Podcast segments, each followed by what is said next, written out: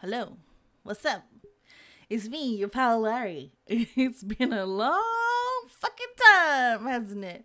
I apologize. Look, I've spent a lot of the last uh four weeks or something sleeping. Um, I've done a lot of sleeping, a lot of um just life things, adult things, like yeah, being a babysitter. I mean, I've, look, I've had a lot of alcohol too.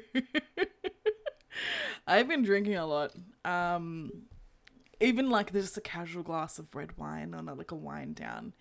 Um, yeah, I mean, you know, we've had some group gatherings. We've had a lot of people staying over, big overnight things, all nighters, and I just haven't had the time. And I apologize. Okay, I'm going to apologize because it's not that I haven't had the time, it's that I haven't consciously made the time to commit to this because September mental health awareness really, really drained me. Um, and if I'm being completely honest, uh, the beginning of October is um, is my mother's birthday, and so that first two weeks of October, I was just like deep in my head, just trying to filter through all the internal rage I am apparently still experiencing, and it's just really really funny because I thought I was a lot further ahead in my grief process um, but just the other day, just as a story, just to catch up, because you know it's been so long. Just the other day, I was talking to um, someone from work who also lost um, one of their parents in the last year, and usually I'm so comfortable just being like, yes, this happened. It's a thing that happened. It is what it is. We move on. Um, but he was talking to me, and I found like I was struggling to make eye contact. I was stuttering on my words. I was, I felt emotional. Oh my god, I feel emotional now. Excuse me. Um. Oh no, no, I'm fine. Um, and I just realized that there's still a lot, still a lot that I'm coping with. That I am not okay with yet. Um, anyway, the funny thing is, is that in Australia, October is Mental Health Awareness Month. Not September. I think I just made that up, or I saw it, or maybe it's an American. I don't know. Anyway, in Australia, it's Mental Health Awareness Month, so we are diving into a lot of those topics. Um, and a lot of my work related stuff is all about building resilience and I keep thinking about that and because I keep actively thinking about it it keeps drawing me back to like things I haven't dealt with in in my childhood or my teens. Anyway, I'm just a clusterfuck at this point and um the last 2 weeks have just been me pretty much um acknowledging that and dealing with it. So for me, a lot of my vices, um, I like to just sort of live in the moment, and I will drink to excess or eat to excess. Excuse me, that's my phone. I'm sorry. Um, just because it's easier for me to deal with things like that than it is to just out front acknowledge um, the problem. So, there is my personal catch up. If that's not what you're here for, I'm sorry. um, skip ahead. I don't know. Maybe I should put a caveat in the beginning. If you don't want to hear me ramble, skip forward to five minutes. Anyway, hi, hello, let's do it again. It's your pal Larry. Thank you for joining me for another very, very delayed episode of the Mercurial. Um, you know, it's it's October. I really, really wanted to get into like Halloweeny stuff um, and the spooky things. Wanted to get into urban legends, and I have had some episode ep- episodes episodes um, stocked up from months ago where I was recording spooky things, and like I said, I just haven't been in the headspace to do it. But I am back. I'm back. So please forgive me my absence. Forgive me my absence. Um, how is everybody else doing? Because this isn't just about me. It's a, it's a two way love. It's a two way relationship. Takes two to tango. You know that shit. Um, I hope everyone's been really, really well. I've actually really missed this uh, experience. Oh, excuse me. It's kind of been um, therapeutic. So let's let's try and stick to a regular schedule or something. I mean, there's like five or ten, like literally five to ten episodes that I haven't uploaded. I'm sorry. Mm. Um, work related things. Uh, yeah, let's make it a regular thing. Anyway, today, uh, it's Monday, the 26th of October. It's just quarter past two in the afternoon. Um, it has been a heavy rain the last couple of days. I'm anxious as heck. I have a Halloween party at my place this Saturday. I don't know how um I don't know how the weather's gonna hold up, but um pretty much today all I wanted to talk about was Halloween. I love Halloween and not just for, you know, the whole trick or treating thing. I never really I've never really trick or treated um because Australia when I when we were growing up it was not altogether common. Um but I really like not just the whole aspect of dressing up, but I love the origins of Halloween. So I thought I will talk about with you guys today. So, shall we? Let's get into it.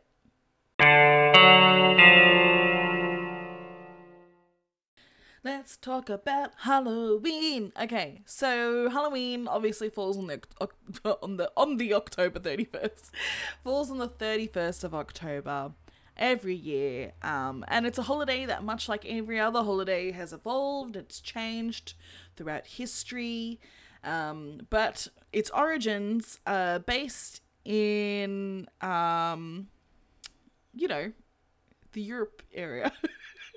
when I said that, the area is like um so Ireland, Scotland, the UK, Northern France, all about those places. It was celebrated by the Celtics. Um and that was about about 2000 years ago and back then November 1st was their New Year's Day and October 31st was um it was it was a celebration of the end of the harvest and the beginning of the darker time of year. So essentially if you think um, you know, they've harvested through the spring, they're moving into autumn, into winter where they hunker down. It's the time where they start to prepare to slaughter livestock to survive the winter. That's essentially what it was. They also believed that October 31st was the time where the uh, the barrier between the living and the dead was at its thinnest. It allowed spirits to cross over, and so there was a lot of sort of superstition uh, or rituals around about that fact. Um, what happened then was around about a thousand years ago, the Christian church then created November 1st. Um, they moved it, I think, from May to October to November 1st, um, All Saints Day, which is also called All Hallows. And it was a special holy day where they would honor the saints and people who have died for the Christian religion. So, obviously, being November 1st as All Hallows Day, 31st of October became Hallows Eve, um, and the name evolved to change to Halloween. So, similar to the Celts, Europeans around about that same time also believed that the spirits of the dead could visit the earth on Halloween. Um, and what would happen is they were really worried that the the more malevolent spirits would cause problems or you know potentially harm them. So what they would do is they would um, dress up in costume as a saint, um, or they would dress in costumes that looked like ghosts or other creatures to ward off those spirits. So either spirit would believe that they were also dead and not harm them, or it would protect them from the spirit. Then, of course, you have um, the Great Migration of the Irish and the English through to America many, many years later. All those emigrating Europeans. Um, some of the traditions sort of evolved. Um, so whereas Halloween in Europe, people would carry lanterns made of turnips. In America, the the pumpkins were more common. I think the Celtics used pumpkins as well, from memory. I remember reading somewhere. Um, but yeah, and so people start using it to put candy inside them and using them as lanterns, and that's why we have jack o' lanterns today. These days, 2020, especially Halloween, is not considered a religious holiday. It's mostly fun for the kids, fun for people like me who like the spooky life. Um, but you know, the kids are still dressing up in, in costumes the same way they did thousand years ago. Um, but instead of worrying about all the evil spirits, uh, they do the trick or treating thing. I think, um, I think from memory, I read that the Celtics did uh, a version of trick or treating, but they would recite a verse. Um, and they were given some sort of cake in return. I can't remember what it is. Anyway, specifically, that's pretty much the gist of Halloween. Okay, so wow, my friend's really lining up today. Far out. oh, um, so I mean, Halloween's a really, really, really great holiday, right? Like it's for me, it's exciting. It's um, it's it's um. the time of year that I feel like I can get away with being extra gory or extra spooky. Um, I've always sort of been drawn to like the more like a gothic vibe, um, or like I mean, when I was in high school, emo wasn't really a thing. Seeing kids didn't really exist. It was just sort of that was like the the beginning of it. Um, and I I didn't quite fit in the emo side of things because I didn't really partic- I didn't particularly enjoy the music for one. I thought it was really whiny. Um, and two, I didn't like the whole like overly I don't know how to explain the emo kids of the um, early thousands, but it's yeah, it didn't didn't sort of it didn't fit in that box. Um, I was much more akin to the, the 90s grunge, um, the 90s goth vibes. My eyebrows were plucked very thin. I love the dark lipstick. A lot of like black lace and like dark reds and like blood. So, you know, that kind of shit. Um, but yeah, it's uh, Halloween's always been something of like a an exciting time of year for me. Um, and you know, I've always sort of gravitated towards horror of that genre. And so the last couple of years, I've I've always tried to have my Halloween experiences overseas, um, and not in Australia. So this is the first time, and only because um, of COVID, uh, am I not going overseas to celebrate Halloween. I think I was planning on going to Morocco um, this year or Jamaica or something. I had plans to go somewhere far and wide, but instead I'm home. I'm having a Halloween party. I'm having around about um, a legal amount of 20 to 30 people coming around to celebrate with me. Um, I've got all my decorations up. I've ordered more decorations. I've spent way too much money on this, this Halloween. Like, I'm just I really want to I love the ambiance and like you know I put all these LED lights because I really wanted to create that vibe. So I'm really excited about it. Can you tell? Ah! I love Halloween. So I was reading a lot on history.com. So you know the history channel, that big gold H Yes, they have a website as well.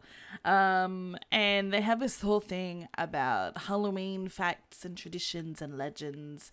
And of course, the girl was on there reading them because Halloween is fantastic to me. And uh, I'm just going to read you some of the stuff they've got here because modern day Halloween focuses on horror and make believe, and because of it, there's a lot of urban legends that have spawned. There's like the ghost stories, the pranks, and the hoaxes. It's very exciting. Um, and for me, you know, Halloween, it's all about shedding that reality. Um, and I love the celebration because it's it encourages that narrative um, that you know. I mean, not so much that they're communicating with the spiritual realm because I don't really um, do that, but um, just enjoying the at least make believe existence of it, which I think is really, really exciting.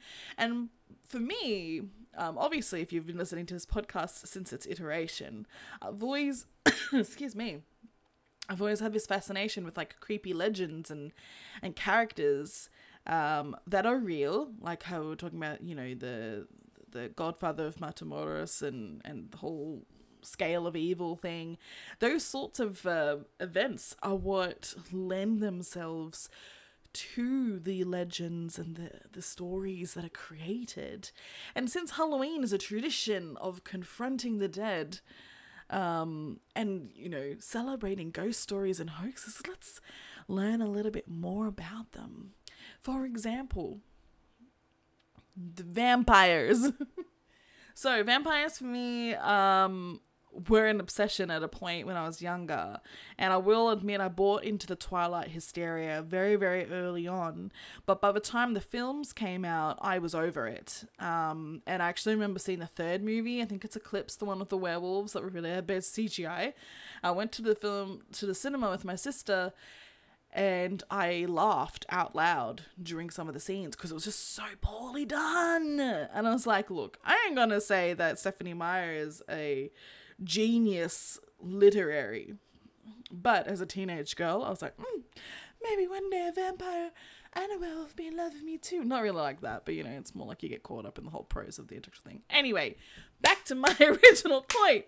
Vampires originally um pretty scary creatures. Um, if you've watched uh, my favorite of all time, um, Queen of the Damned, not necessarily because of the film itself was brilliant, but Jonathan Davis of Korn fame, also, like, let me just tell you, Korn is featured heavily in my Halloween playlist and in my everyday playlist, more or less. That soundtrack of is, uh, it's just so fucking good. Um, it's you can't get it on Spotify, and I'm actually looking to buy the original CD from Amazon. There's only a couple left I've seen on store there. That's the only thing I actually really want, and I've just been so lazy to buy it. I'm gonna do it. I'm gonna do it today. I swear. Anyway, um, really, really good soundtrack, and for me, it was that was the Mysterium. That was that was all about vampires. You know, it was this thousands of year old liege and it wasn't about people having superpowers and falling in love and half breed babies. It was it was mystery and it was lust and desire and fear and oh i love i love it so much. But did you know the vampire thing the deal with the vampires um, is because during the 19th century, when tuberculosis was rampant, or as at the time it was known as the consumption, um, it claimed many, many, many, many lives um, throughout the northeastern part of the United States. And at that point, physicians weren't able to explain how infectious diseases were spread. They didn't know, they didn't have that information.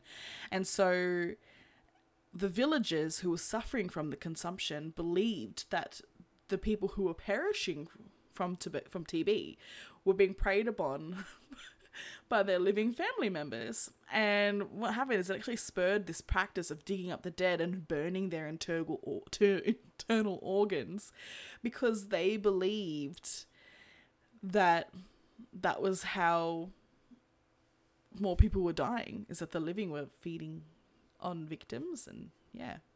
Isn't that crazy? Does that make sense to you? I mean, it doesn't make sense to me.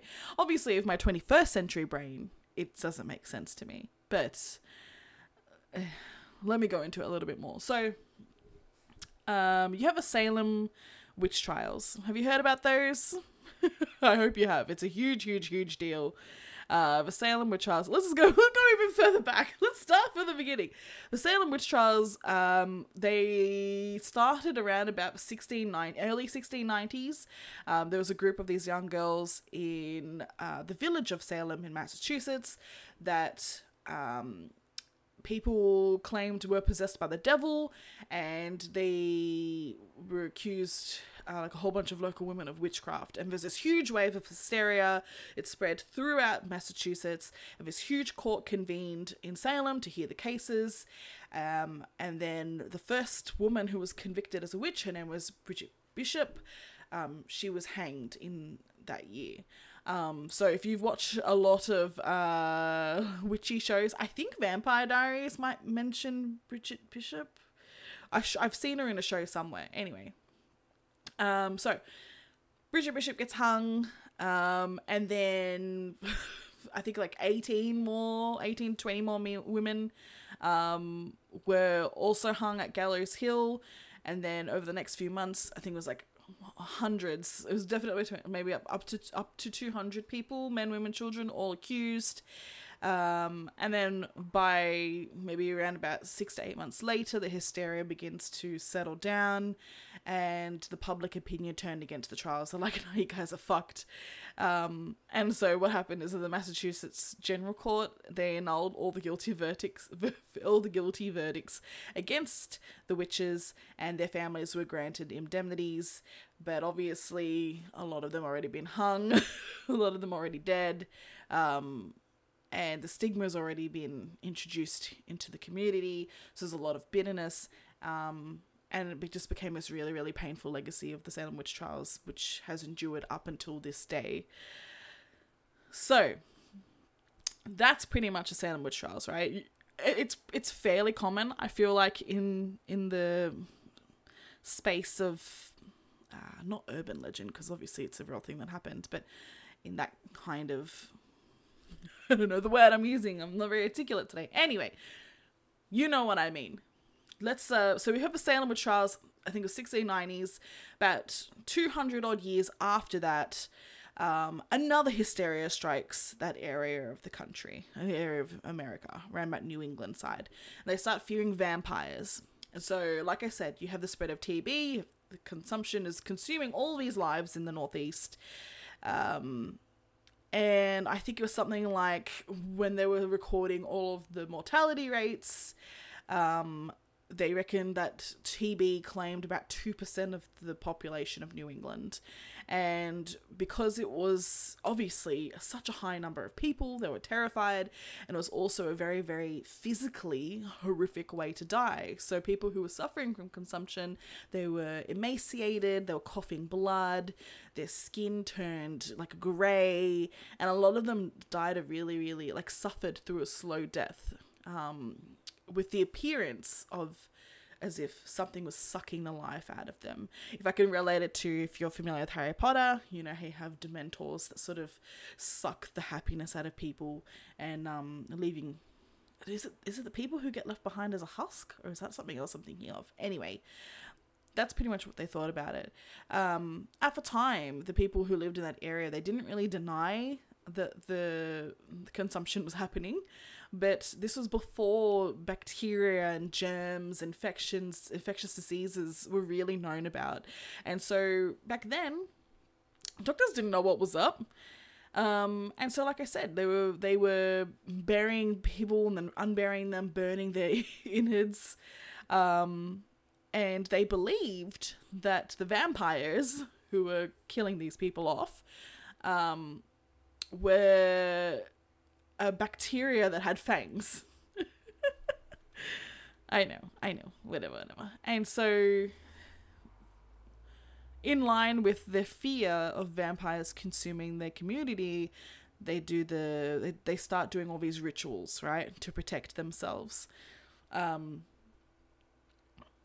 it was just, oh, if I can if I can relate to a specific case, one of the bodies that they exhumed, um, the people actually I think it was two bodies.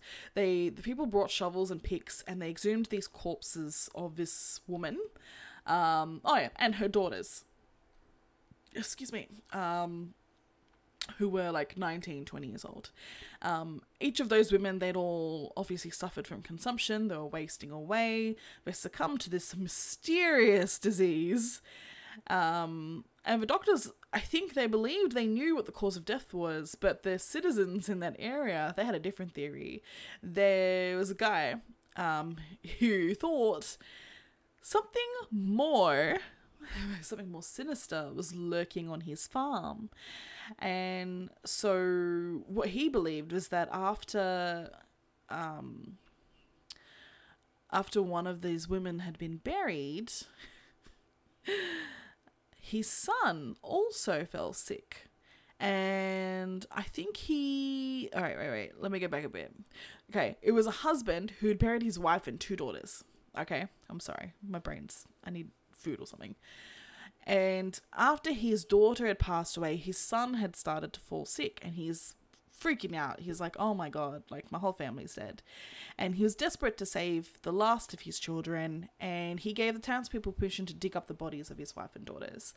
When they took the bodies out of the ground, they discovered that um, the wife and one of the daughters had already completely rotted away, but the third daughter, on the other hand, was strangely well preserved, despite having lied in a crypt for several months. Um, they believed it looked as if her hair and her nails had grown, and when they pierced her skin, it still had what looked like fresh drops of blood.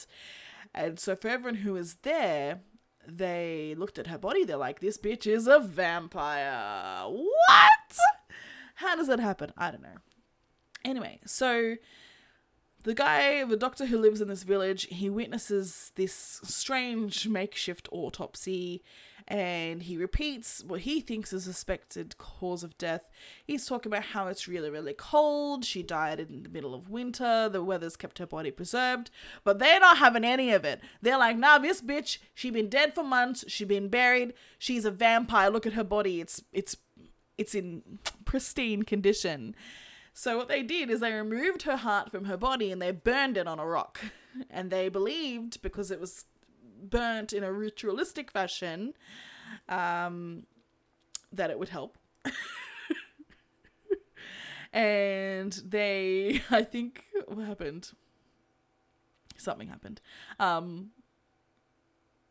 the one of the guys, um, excuse me, going, excuse me. they burn her heart. They burn it on the. They burn it on the rock, and someone consumes the ashes as like a thing to like, oh, she's dead. She cannot come back to life. Um, but it did nothing, obviously. And he, the, oh, wait, no, it's the sun Oh my god, I'm so sorry. Okay. my brain's getting confused. All right. Wife, daughter's killed. The dad is trying to save the son. The son's already sick. They burn the younger sister's heart on the rock, and the son, who's suffering from consumption, consumes the ashes, but it does nothing to slow the progression of his tuberculosis, and he dies a few months later anyway.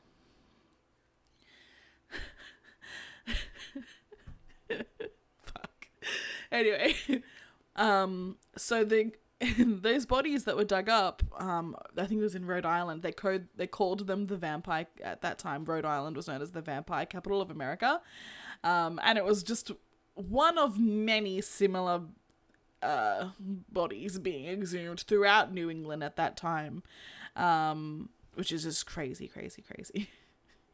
And so, what they think happened is that Bram Stoker, who leveraged the fear of these vampires going around, publishes his novel, The Infamous Dracula, in 1897, capitalizing on the vampire fear that's running through the country at the time. And he describes the vampire character as, you know, um, a ghost type being who possesses a human body, who's left a grave at night to suck the blood from the living. Um, which is obviously a very, very exaggerated version of what the people in New England believed, which was a little bit less terrifying. Um, they believed that it was a corpse that did not appear to have been completely decomposed, that had fresh blood in its heart or other vital organs, which indicated that the corpse had been inhabited by some sort of evil um, spirit that was draining the life from living family members. Yeah. And so what people believed is that the spiritual connection um, that some suspected vampires had with people or like their relatives that were still alive allowed them to gain access to their victims without even leaving the grave. So kind of like a spiritual possession. Oh my god, scared the shit out of me. Sorry, just music started playing my headphones and I was like, what the fuck? Okay, talking about vampires got me got me hyped up. Um did you hear that? Anyway. Um yeah. And so eventually they stopped exhuming the disease people. Um eventually. oh my god. what a time to be alive. Anyway. After all this happened, um the uh, I can't even. I'm just, I'm just like, oh my god. I'm. Just, what am I doing right now? Okay. Eventually, um, whenever someone was suspected a vampire, what they would do, um, in Rhode Island, in Connecticut, in Vermont, they would uh, burn the hearts and livers of the bodies of people they who suspected were vampires, um, and then that's just how they dealt with it. And eventually, it sort of wears out. And I think uh, in nineteen in the nineteen nineties, um, so about twenty or thirty years ago now, they these archaeologists discovered a whole bunch of skeletons in a gravel pit in Connecticut.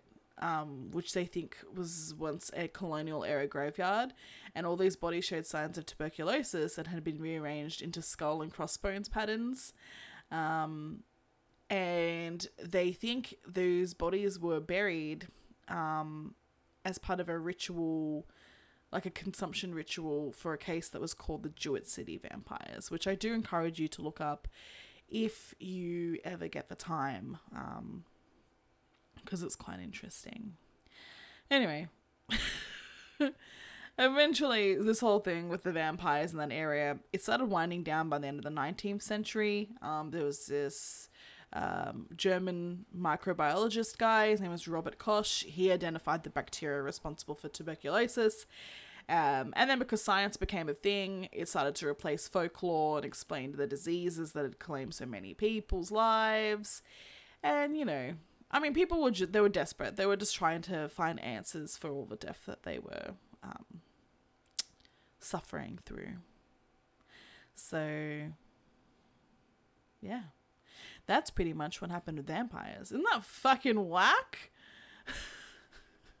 I think that's just crazy. Vampires as a whole in pop culture is just. oh, what a time to be alive, I guess. Anyway, anyway, anyway, anyway, anyway, anyway. That is pretty much all I had to talk about for this immediate moment. Um, I'm going to try and get some of our other episodes in backlog updated too because eh, what a waste of content. And it's almost the end of October, and I promised that I would use the things that I have. I'm sorry. Um, just before I sign off, actually, I just want to send a huge thank you to Michael, our gay correspondent. Um, he actually gifted me the microphone I'm using right now. It's a Pyle microphone, P Y L E. It's actually fucking bomb. Um, I, man, I'm so so grateful to the people who continuously support me in this endeavor, even though I'm highly irregular. and I just kind of come and go as a piece. I mean, the whole point of being mercurial is that I just kind of do what I want. Um, and I just, you know, and when I get there, I get there. But thank you, Michael. Your continued support means so much to me, and I can only really, really hope that one day I can return the favor in in some sort of way. I don't have much to give, but whatever I do have is yours. I'd also like to give a shout out to Sophie. I've actually been looking at getting a lot of the logo work redone for the podcast. Doesn't make something a little bit more official. And she's been so fucking patient with me. I asked her to do some things and she sent me a brief and there's some really, really great ideas on there. Um, but I've just been so catatonic in the last five weeks.